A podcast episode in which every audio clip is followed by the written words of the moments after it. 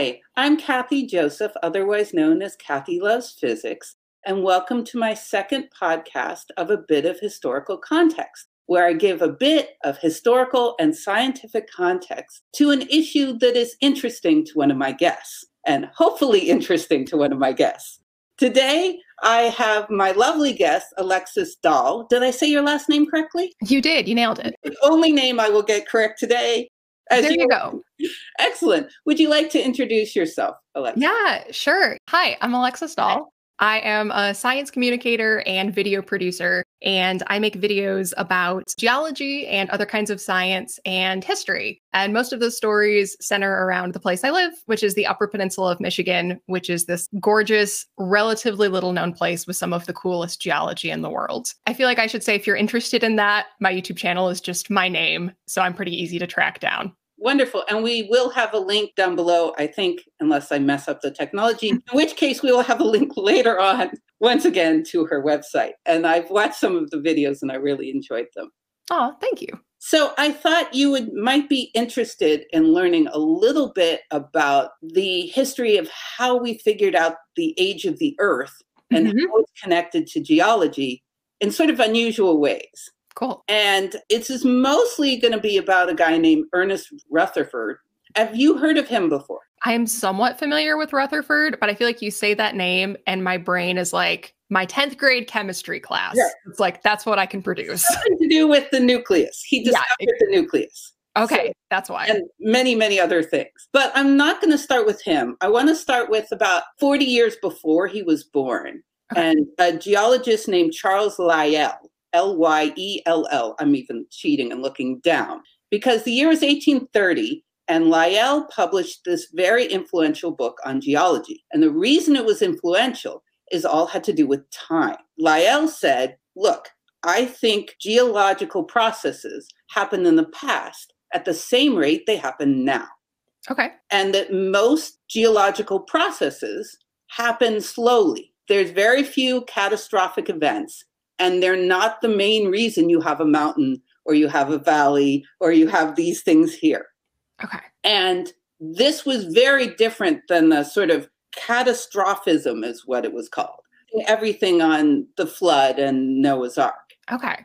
And one of the big things it meant was that you need the Earth to be really old. Mm-hmm. Because the processes are going slowly, and mostly it's from the slow processes, really old Earth. And he basically just said, I mean, when people asked him how old the Earth was, he's like, however old it needs to be. Fair enough. It's like, you know, that isn't my job. But I'm just saying, if it takes this long, then it takes this long. People are like, ten million? He's like, sure, ten million. They're like, one hundred million? He's like, sure, one hundred million. He didn't bother him at all. It did bother physicists who are like, no, no, no, you can't just say it lasts as long as it will. But it influenced, so he directly influenced the guy who I guarantee you've heard of, but I guarantee you didn't know was a geologist. Oh, interesting. And I'm not trying to trick you. Yeah. I'm just trying to say you were going to be surprised. Cool. Do you have any guess who was a geologist, who is a scientist in the eighteen hundreds, who I guarantee you heard of? I feel like I would just be taking a random guess, so tell That's me more. Okay. Well, let me tell you whose name was. Okay. Charles Darwin. Oh, you're right. See, I would not have guessed that. Right. Charles Darwin, the year after Lyell published, got a job to go on a boat called the Beagle. Okay.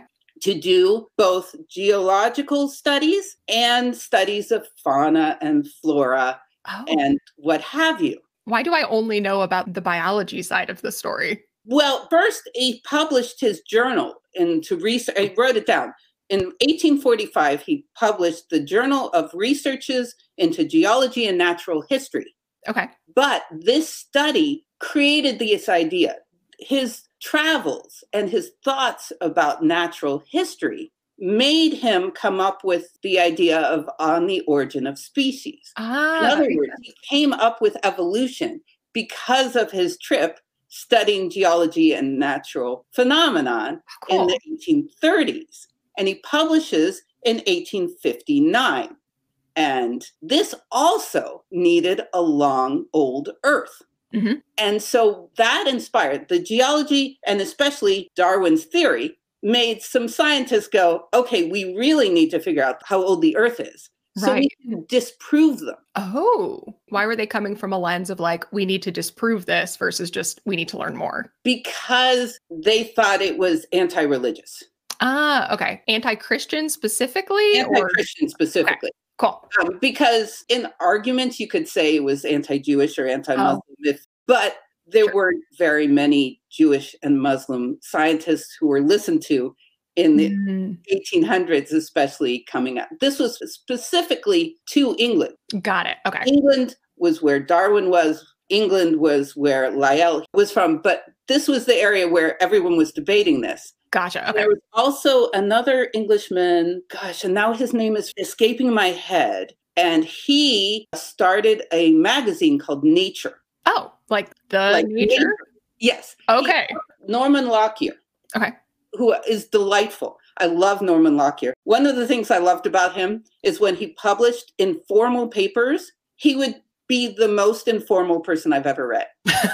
He would just be like, I was really surprised when I found this. So I called my wife in and had her double check. And she said I was right. And I was so surprised. Or exclamation points. I've never seen a published paper with multiple exclamation points before. No, that's like the opposite of how I was taught to write papers. Yes, yes, yes. He was the most informal, delightful person. I just loved him. And in fact, I made a video about him, and he was an astronomer. Okay. Actually, he was a completely amateur astronomer. Cool. He was working for the government in England, and he was on a train, and his friend said, I bought a telescope, but I'm never using it. And he said, oh, I've always wanted to look at a telescope. Oh. So he starts looking at the telescope, joins astronomy clubs, and eventually discovers the layer of the sun and discovers helium in the sun. Oh my gosh. He becomes huge. His books are bestsellers, and they're really well written, cool. even though they have lots of exclamation points. Maybe that's why. Yeah. It helps it because his informality. And he didn't have a formal education in science at all. He was a linguist for the government. Huh. Then he asked his publisher if he could start a science magazine because he was working for another one that fell apart. Okay. And they said, okay. And he was good friends with all of these people, including Darwin and this guy who they called Darwin's bulldog, who okay. kept pushing Darwin's theories. So everyone went published in Nature. By all these arguments were sort of debated in Nature magazine. Okay. Because he was promoting it. So one of the people who didn't like Darwin's evolution and didn't like geology taking too long was a physicist named Sir William Thomson. Okay.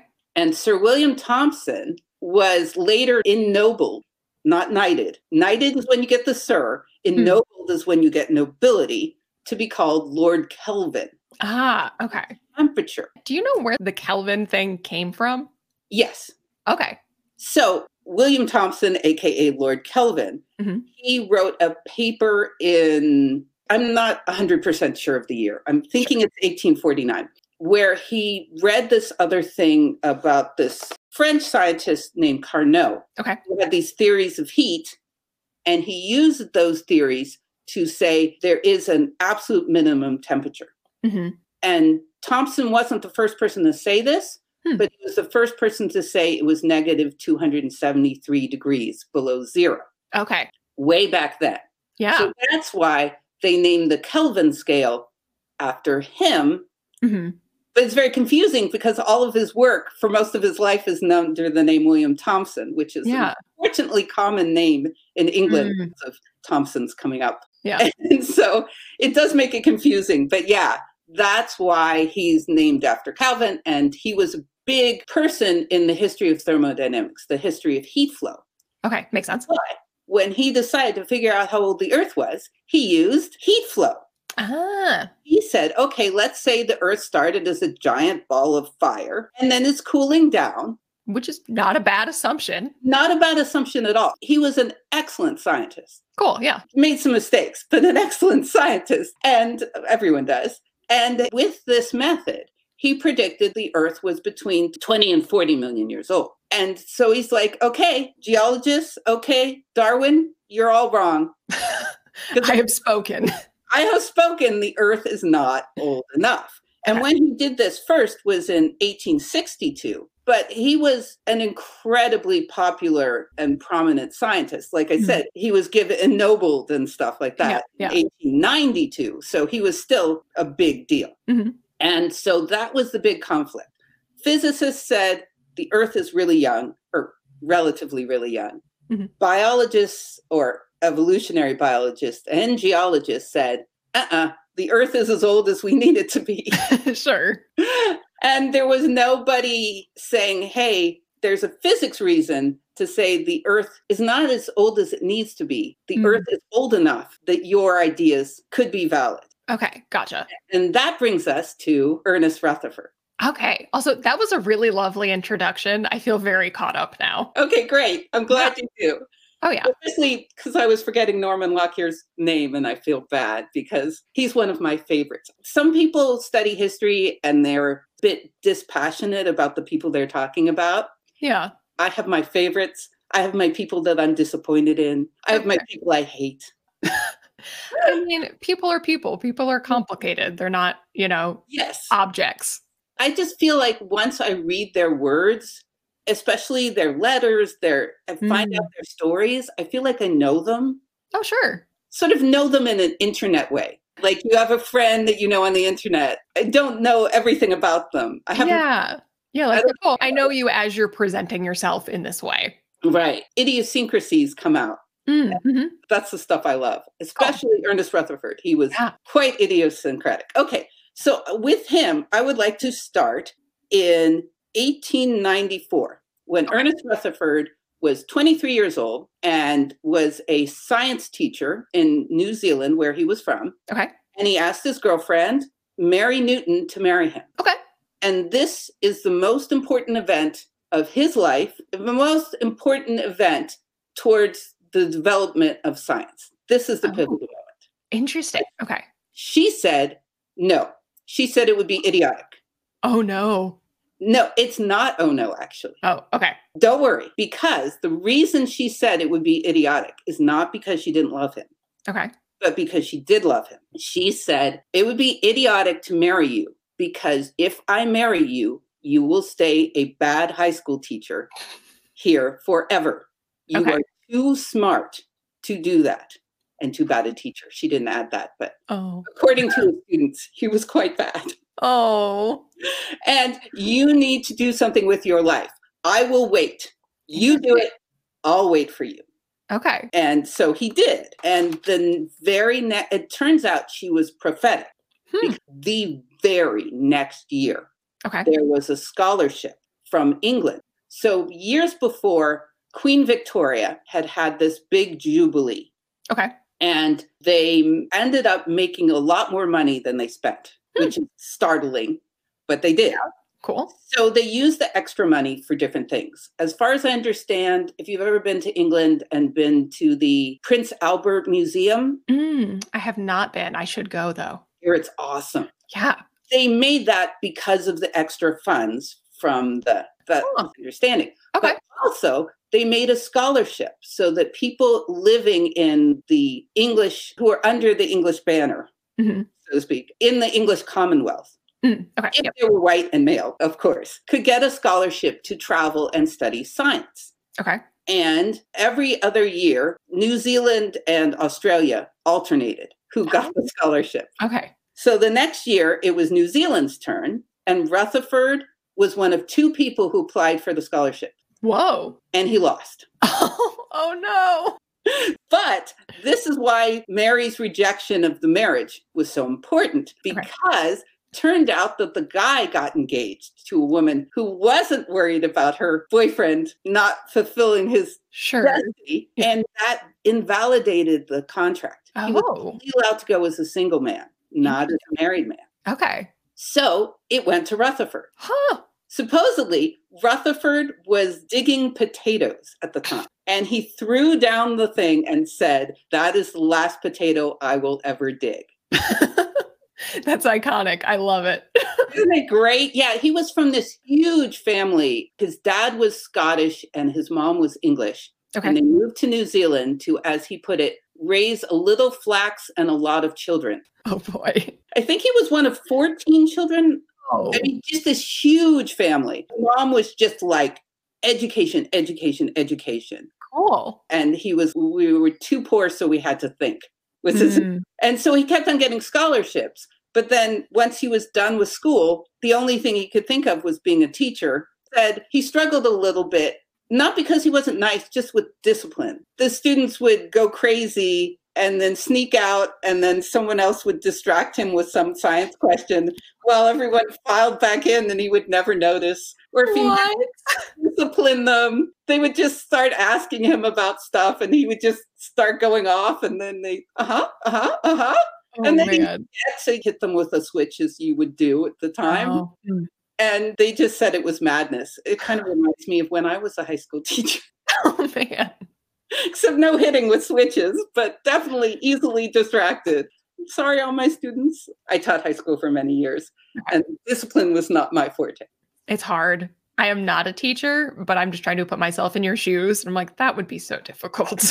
It's sometimes delightful, but the whole discipline thing is it's not delightful. And yeah, apparently Rutherford didn't like it either. He gets a scholarship and he decides to go to England because there's a guy in England named J J Thomson, another okay. Thomson, oh, yeah. who's the head of Cavendish Labs.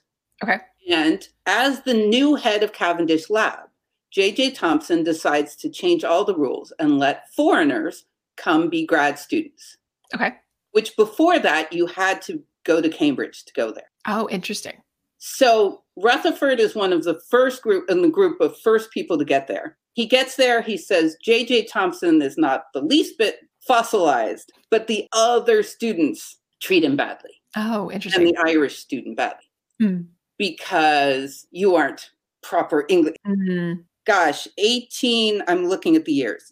July eighteen ninety-five is when the chemist doesn't get the scholarship. So this is late eighteen ninety-five by the time he gets to okay. England. And he says, he writes Mary, is like, these people, I'm about to do a Maori war chant on their face. They don't well, act better. That's very specific.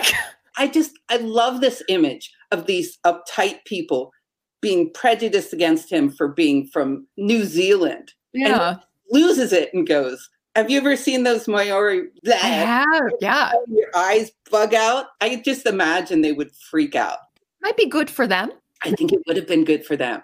But what happened instead is a week later, he gave a talk and he wrote his girlfriend again. He's like, after I gave that talk, everyone's trying to be nice to me now. Oh, ho, ho. How the tables turn. Right, they realized. Now, right when he arrived, right afterwards, the X-ray was discovered. Okay. And everyone went crazy. Okay. Everyone took out, it's funny, that's what I was talking about X-rays last time. Yeah. Everyone took out their X-ray machine, start studying X-rays. J J Thomson tells Rutherford, stop studying radio waves. Because that's what we were studying before. I, for a week or two, Rutherford mm-hmm. actually had the world record for the longest radio signal. Huh. I mean, it was one of those things where one person got it, one person got it. Yeah. And okay. J J Thomson's like, no, there's nothing interesting in radio. What you should focus on is X-rays, studying the electrical effects of X-rays. X-rays can electrify the air. You should study that. Hmm. So he starts studying that. Meanwhile, by the way, J J Thomson realizes that the tube that makes the X-rays mm-hmm. was actually made of a beam of electrons. Ah. He discovers that they're microscopic um, subatomic particles that are charged. Okay, cool. He doesn't call them electrons, but they're quickly called electrons. Oh, neat. At the same time. Okay. Because, partially because of the discovery of the X-ray. Yeah. So there's Rutherford studying X-rays and electrified. And then Rutherford reads about radioactivity coming out of France. Okay. So right after the X-ray is discovered, there's a guy in France named Henri Becquerel. And Henri liked to study fluorescence and phosphorescence. Cool. When you shine light on it, it glows. Yeah, yeah, cool stuff. Yeah, cool stuff. And he was like, wow, if cathode rays, that is a beam of electrons, okay. can make fluorescence glow, and cathode rays can make X-rays, maybe fluorescent materials can make X-rays. Interesting. Okay. Yeah. So he happened to pick up fluorescent uranium. And oh. Take a moment to pause. How many materials are fluorescent or phosphorescent? Right, it's he a big selection. Randomly picked uranium. Huh. Every once in a while, it's worth, I think, um, to take a moment and pause and think about how discoveries are so hinge on these weird little coincidences. Yeah. Unbelievable, right? Yeah. Was it purely random with uranium? Was uranium. There a lot of uranium? Okay. I didn't know if there's like a lot floating around at His that time. Father was a scientist who studied fluorescence and phosphorescence, and okay. he also studied phosphorescence and fluorescence. So it's possible. I'm not sure. I don't study philosophy, but I know there's plenty of them. So I think as far as I could tell, when he published, he didn't say, I was thinking of this. Mm. He just said, I thought if cathode rays make fluorescence grow and cathode rays make x-rays, maybe fluorescence will make x-rays. Yeah. So he takes this uranium, puts it in the sunlight on a film that's wrapped in paper, okay. and yes, it develops it. Cool. This is great, publishes it. Then three days later, he makes some uranium. It turns out the uranium, he had to make it in a chemical mm-hmm. process to make it fluorescent. Okay. It only lasted a little while. Mm. And it wasn't sunny. Okay. And the next day wasn't sunny. And the next day wasn't sunny. It's like, oh, great. Now it's not as fine. I'll just develop the film as a baseline to compare. Okay. Oh, sure. Yeah. Guess what happened? Just as bright. Uranium made these rays develop things without any sunlight to absorb, without glowing at all. Interesting. Okay. It's uranium itself. They first started calling it uranium rays. Mm. He discovered that uranium emits something that can go through paper, develop film. And he cool. also found that uranium, like x-rays, can electrify the air a little bit. Hmm. Now this was, I'm looking up the date, that was May of eighteen ninety-six. Okay. The very next year, Marie Sklodowska-Curie gave hmm. birth to her daughter. Okay. And her husband said, look, you helped me get my PhD. It's your turn. Okay. You have to do something to get your PhD. Yeah. My dad will help take care of our kid. And he did. Cool. Yeah, I know. And you need to study something. And she mm-hmm. was reading the papers and she read about the uranium rays. Mm-hmm. And she knew that her husband and his brother had discovered something called piezoelectricity. Okay. Pressure can create electricity for certain materials, and electricity can create pressure for Got certain it. materials. And so her husband, Pierre Curie, had built a very, very sensitive electric meter. Oh, cool. This effect. Okay. The world's most sensitive electric meter. So she's like, oh, what I'll do is study the uranium with my husband's electrically instead of having it develop film. Neat, yeah. So there's a way of saying how radioactive something is. Okay. Do you see what I mean? If it develops films, it's just a yes, no. Right. If it's this machine, you know how radioactive something is. Yeah, totally. And I mean, especially if you're going to do further research, knowing what kind of scale and, and quantities you're dealing with is going to be huge. You have to have a scale, right? So she puts it on this thing. She first studies uranium. She says it's not chemical. Doesn't matter what temperature it is. Doesn't matter mm. what you mix with. It's just how much uranium it has is how many uranium rays it makes. Okay. So she starts studying every material she can find. And she discovers that thorium also makes these rays. Okay. But unfortunately, right as she's publishing, someone else finds that thorium also ah. makes these rays. But she publishes it because she says this way will tell you how radioactive it is. An oh, expression perfect. that she made up. Cool. We call it radioactive because she liked that term. Huh. Neat. I did not realize that. Yes. Oh, cool. So that is the paper that Rutherford read. Okay. And then, mind you, while she's doing this, I should probably add up, she's playing with this and she starts taking every item she can and seeing how if it's radioactive. Mm-hmm. She can't find anything else.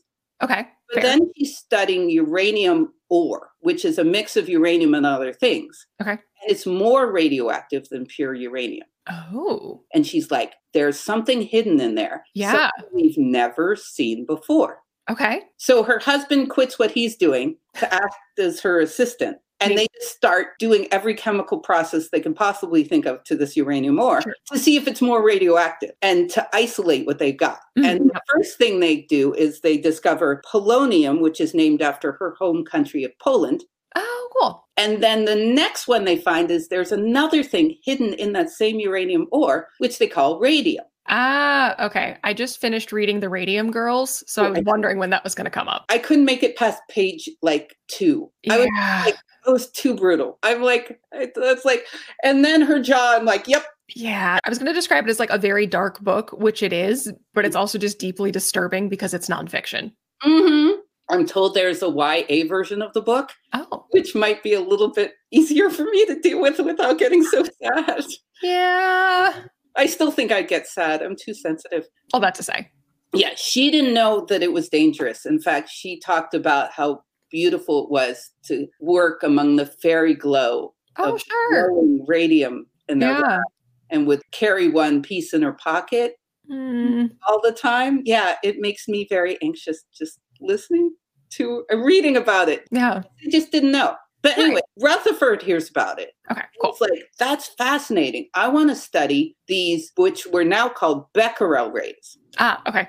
For Becquerel, who discovered the uranium. Mm-hmm. I want to study these Becquerel rays the same way I've been studying the X-ray. They're similar. Mm-hmm. I'm going to put it on a similar scale, but I'm not going to do anything chemical because I'm not a chemist. Okay. I'm going to do something physics. I'm going to put this on a scale where I can measure how much electricity it makes and then block it with thin pieces of gold and oh. seeing how it affects the strength, how powerful these rays are.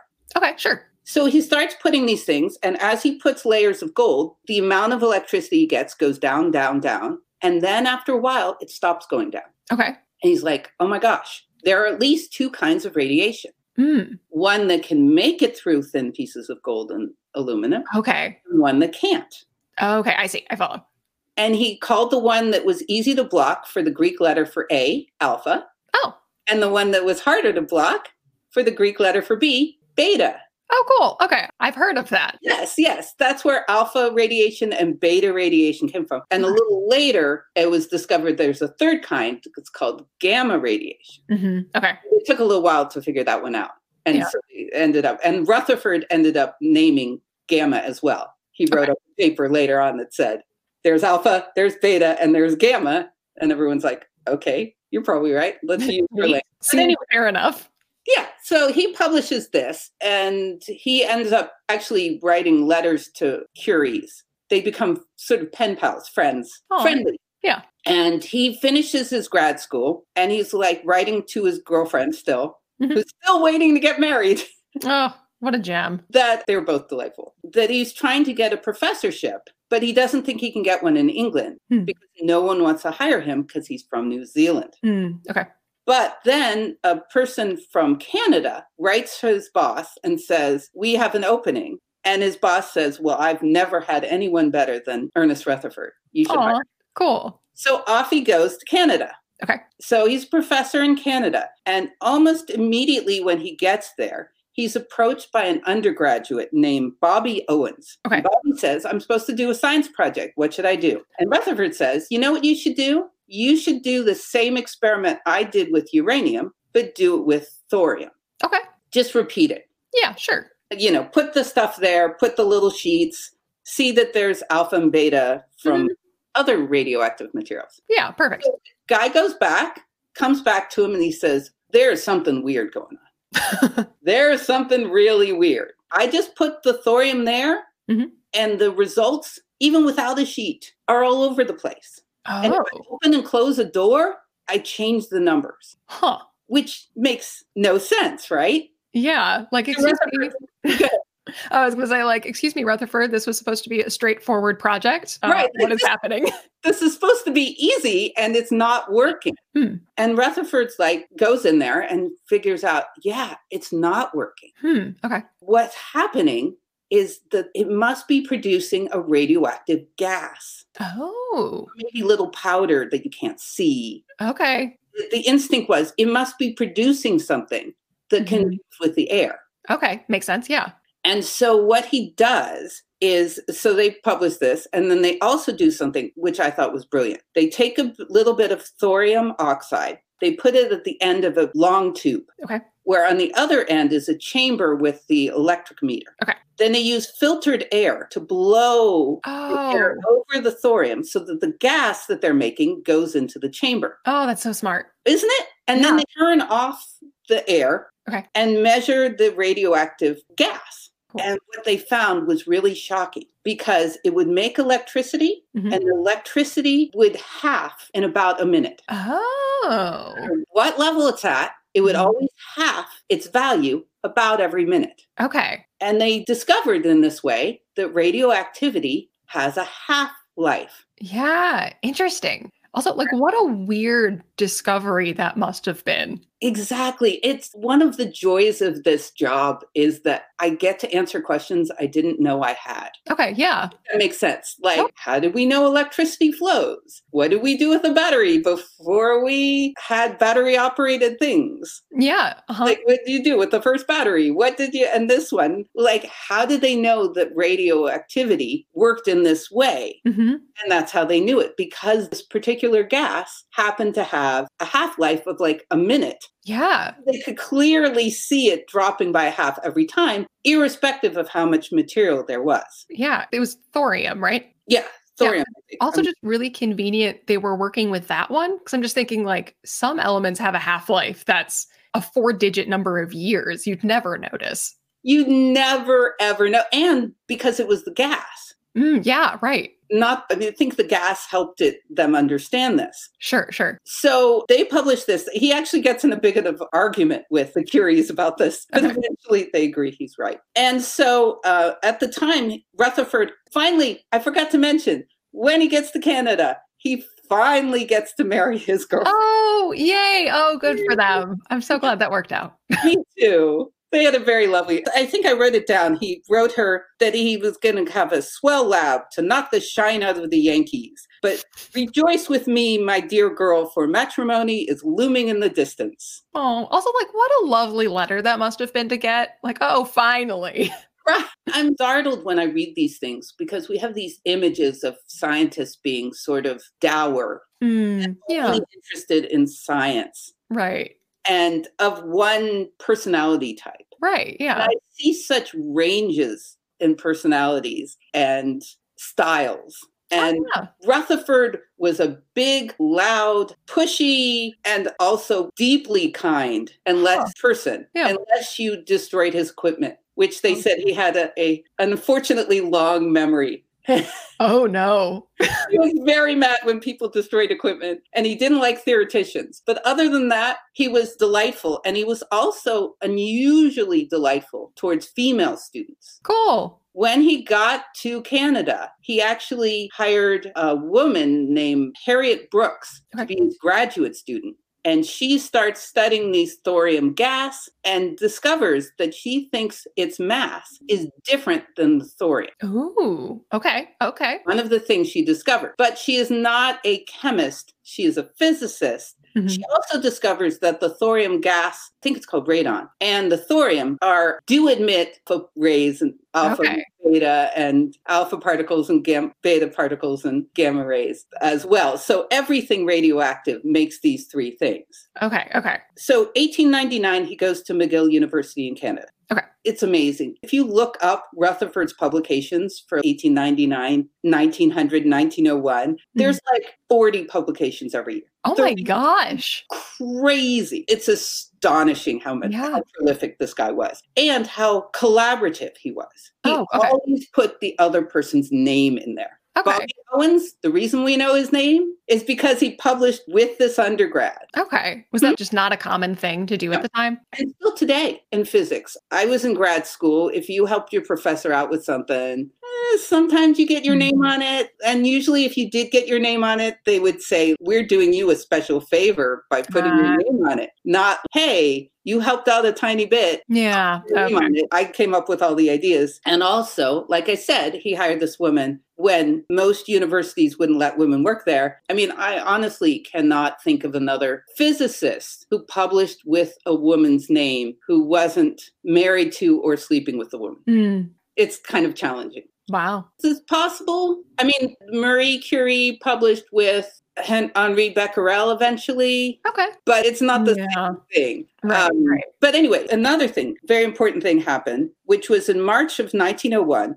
Rutherford went to a debate about the existence of electrons because okay. chemists hated the idea and physicists loved it. We forget all these drama, but yeah. man, there's new ideas. There's resistance to the idea, and then there's people who love the idea. And the importance is it's not a bad thing that there's resistance to new ideas.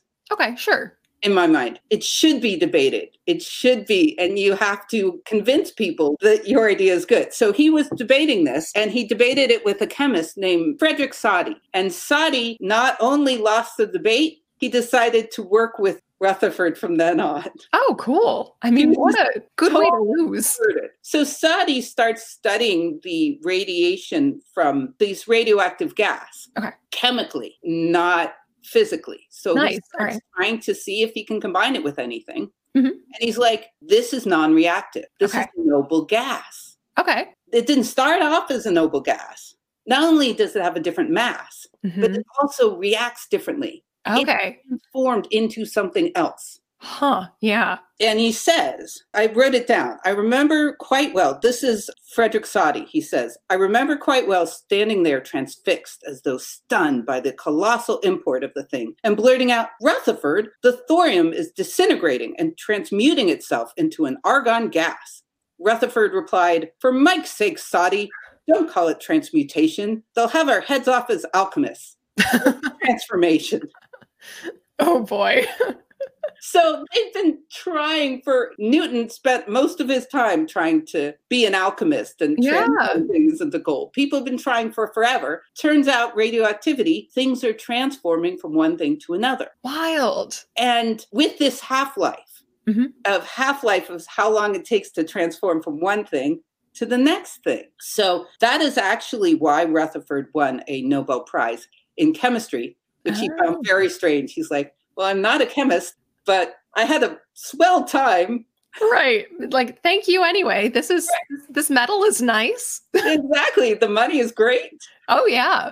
He was eventually knighted. Oh, and okay. told his daughter, he said, you now may now call me Sir Ernest, young lady. That's like a very dad thing to do. He was definitely a dad thing. And by the way, Harriet Brooks was by far not the only woman who worked for him. Okay. There were like a dozen women who worked for him one time or another, and another couple dozen who said, thank you for your support and your help. And your, I just wanted to point it out because mm-hmm. it's comforting to know yeah. that even people could be decent to women scientists as well yeah. as men. Yeah. So he realizes that things are transforming from one thing to another. And he also has this theory that alpha particles are really helium nuclei. Well, he doesn't think they're nuclei because he hasn't discovered the nucleus yet. Ah, all right. But he thinks they're charged helium particles. Okay. He wasn't able to prove it yet, but he had a theory that they were helium. So he says, okay, if we look at a rock and we see how much helium is in it, mm. trapped in it, Yep. versus how much of the parent, uh, how much of the radioactive material you have in there. Mm-hmm. You can determine using the half-life of uranium, because they figured this out by then, mm-hmm. how old the rock is. Okay, cool. Totally makes sense. So he takes the rock. He figures out it's forty million years old. He actually wanders around campus and he said to someone, hey, how old's the Earth? And the other mm-hmm. person says, well, everyone knows the Earth is twenty million years old. Lord Kelvin told us. And he oh. says, that's funny. This rock is forty million years old. This rock is twice as old as the Earth. I'm just imagining like Rutherford wandering around, just like pulling random students aside. Just, what do you think about this rock? Exactly. In fact, he ended up giving a talk in England. And I wrote this one down. And he was worried beforehand because hmm. guess who was going to be in the audience? Oh, no. Lord Kelvin. Oh, boy. So he said that he started giving the talk. He was very nervous, but then Kelvin just fell right asleep. Like literally? Yeah, during the talk. He's like, oh. this is great. I'll just give my talk. He'll sleep through the talk. No problem, right? Huh, all right. But then he said that, I wrote it down because I wanted to get his language because Rutherford is delightful. This is what he said. I saw the old bird sit up, open an eye, and cocked a baleful glance at me. Then a sudden inspiration came, and I said, Lord Kelvin has limited the age of the earth, providing no new source was discovered. That prophetic utterance refers to what we are now considering tonight. Radium, behold, the old boy beamed upon me. Huh, wow. He's like, you said the earth wasn't old, but provided there wasn't anything new, but radioactivity adds more heat. Yeah. So don't worry. You're like prophetic. I'm right. Not- like you're fine. Just go ahead. Keep keep having your snooze. Like you're, you're doing all right over there. But at the same time, the helium thing wasn't the greatest idea. And they right. start to try to study how these things, what they decay into. Oh, sure. And it was super confusing because they didn't know about the nucleus, oh, neutron, yeah. or isotopes. Oh, yeah. That would be very confusing. Very, very confusing. And in fact, Rutherford ends up discovering the nucleus in between nineteen oh eight and nineteen thirteen. Okay. And then Soddy in nineteen thirteen creates the idea of isotopes. Oh, perfect. And then Rutherford creates the idea of neutrons in nineteen twenty. Okay. So coming together. It's all coming together, but they're still trying to figure it took till nineteen fifty-six before they discovered how to use radioactive decay to get what we consider even close to modern estimate okay. how the Earth is, which is about four and a half billion years. Right. But that is how we know the minimum age of the Earth. Wild. Also, well done. Oh, I'm- thank you. Yeah, I'm thinking about Rutherford's amazement of like, oh my gosh, this rock is forty million years old. That's so old. And then skip ahead a couple of decades. And it's like, and oh yeah, four and a half billion. Right, right. No wonder you've easily found a forty million year old rock. Right. It's a baby. It's a baby. Yeah, he wasn't particularly looking for an old rock. Sure. Like wanted something with radioactivity in it, figure out the age. It's also amazing when you stop to think about how crude their equipment was. Oh, yeah. It was basically cigar boxes and tin cans. And no wonder he got so upset when someone messed something up with his sure. very basic equipment. I mean, even earlier, they had trouble because they couldn't buy insulated wire. Oh, man. If you've ever seen uh, pictures of Michael Faraday's experiments, mm-hmm. they kept his equipment. And it looks like a mummy's because it's wrapped in cloth. Oh, interesting. Because they did not have any advanced equipment to use. Yeah. Can't just go online and contact your local supplier and have them send right. the technician out. Right. Exactly. Exactly. So, which sometimes, strangely enough, ended up leading to new discoveries. Okay. Sure. Because they had to build everything themselves. Mm-hmm. Sometimes you discovered something new, like when Volta invented the battery, he sent the publication to England because he spoke many, many languages. Mm-hmm. Volta was Italian. Okay. The secretary at the Royal Society and his friend read it before it was published. He's like, let's do it. But they didn't have alligator clips. Ah, okay. So instead, they put their wires in salt water because salt water is conductive. Oh. And then it turned out the wires in salt water made one thing, both of the wires bubble. And one was bubbling hydrogen and one was bubbling oxygen. Oh, amazing. So that's how they found chemical that batteries, voltages could create chemical decomposition. Oh, cool. And that led to a host of new elements being discovered. But also, oh. if they had had alligator clips, they might not discover. Right, it. Right, exactly. Oh, so um, that was my talk about the age of the Earth. If you are interested in the combination of science and history, you might want to check out my new book, The Lightning Tamers, which is coming out October twelfth. And I'm going to have very, very exciting news, meaning that I think you will be able to read it before October twelfth if you pre-order it. So there's a scan to join the Lightning Tamers waiting list. By soon, I mean, like I was discussing with my tech person how to set this up before we gave this talk. And we realized, okay, there's more technical difficulty. I'm good with history. And then you get me to the technology and I'm like, how do I quit? How do I? Oh, no. Oh, no. So we've had technical difficulties. But if you join the waiting list, you should be able to purchase it and read it within the next three or four days. Hopefully. Cool. That's so soon. That's so soon. Oh, my gosh. And then I'm going to have the unboxing video. And then ah. I'm going to complain that I use my hands too much because I am so excited. I mean, I'm glad you're excited. It's worth being excited about. A book is a big thing. Right. Actually, this is the first of seven books that I've partially written. Oh, okay. So you're going to have a lot of unboxing videos is what I'm hearing. Yeah. Yeah. And the, the Rutherford story is mostly going to go in book three, because All that's right. going to be about x-rays and radiation and stuff like that. Uh, so you might have to wait a little while for that full story. So and, cool. Oh, well, good things come to those who wait. Right. There you go. Big thank you to my patrons. Make sure to check out Alexis's YouTube channel and check out my website, w w w dot kathy loves physics dot com. It's put on the board. Anything uh-huh. else you want to add? Um, no, I feel like I've learned a bunch from you. I'm super excited. You know, I'll be thinking about this as I'm working on my own geology related stories. I'm just really grateful that you were willing to let me in on this conversation and that I got to learn from you. Oh, well, thank you. Thank you for coming and being so nice and generous. Oh my gosh, my being a guinea pig for the second podcast. Maybe eventually I'll be more organized. You're just fine. Okay, bye.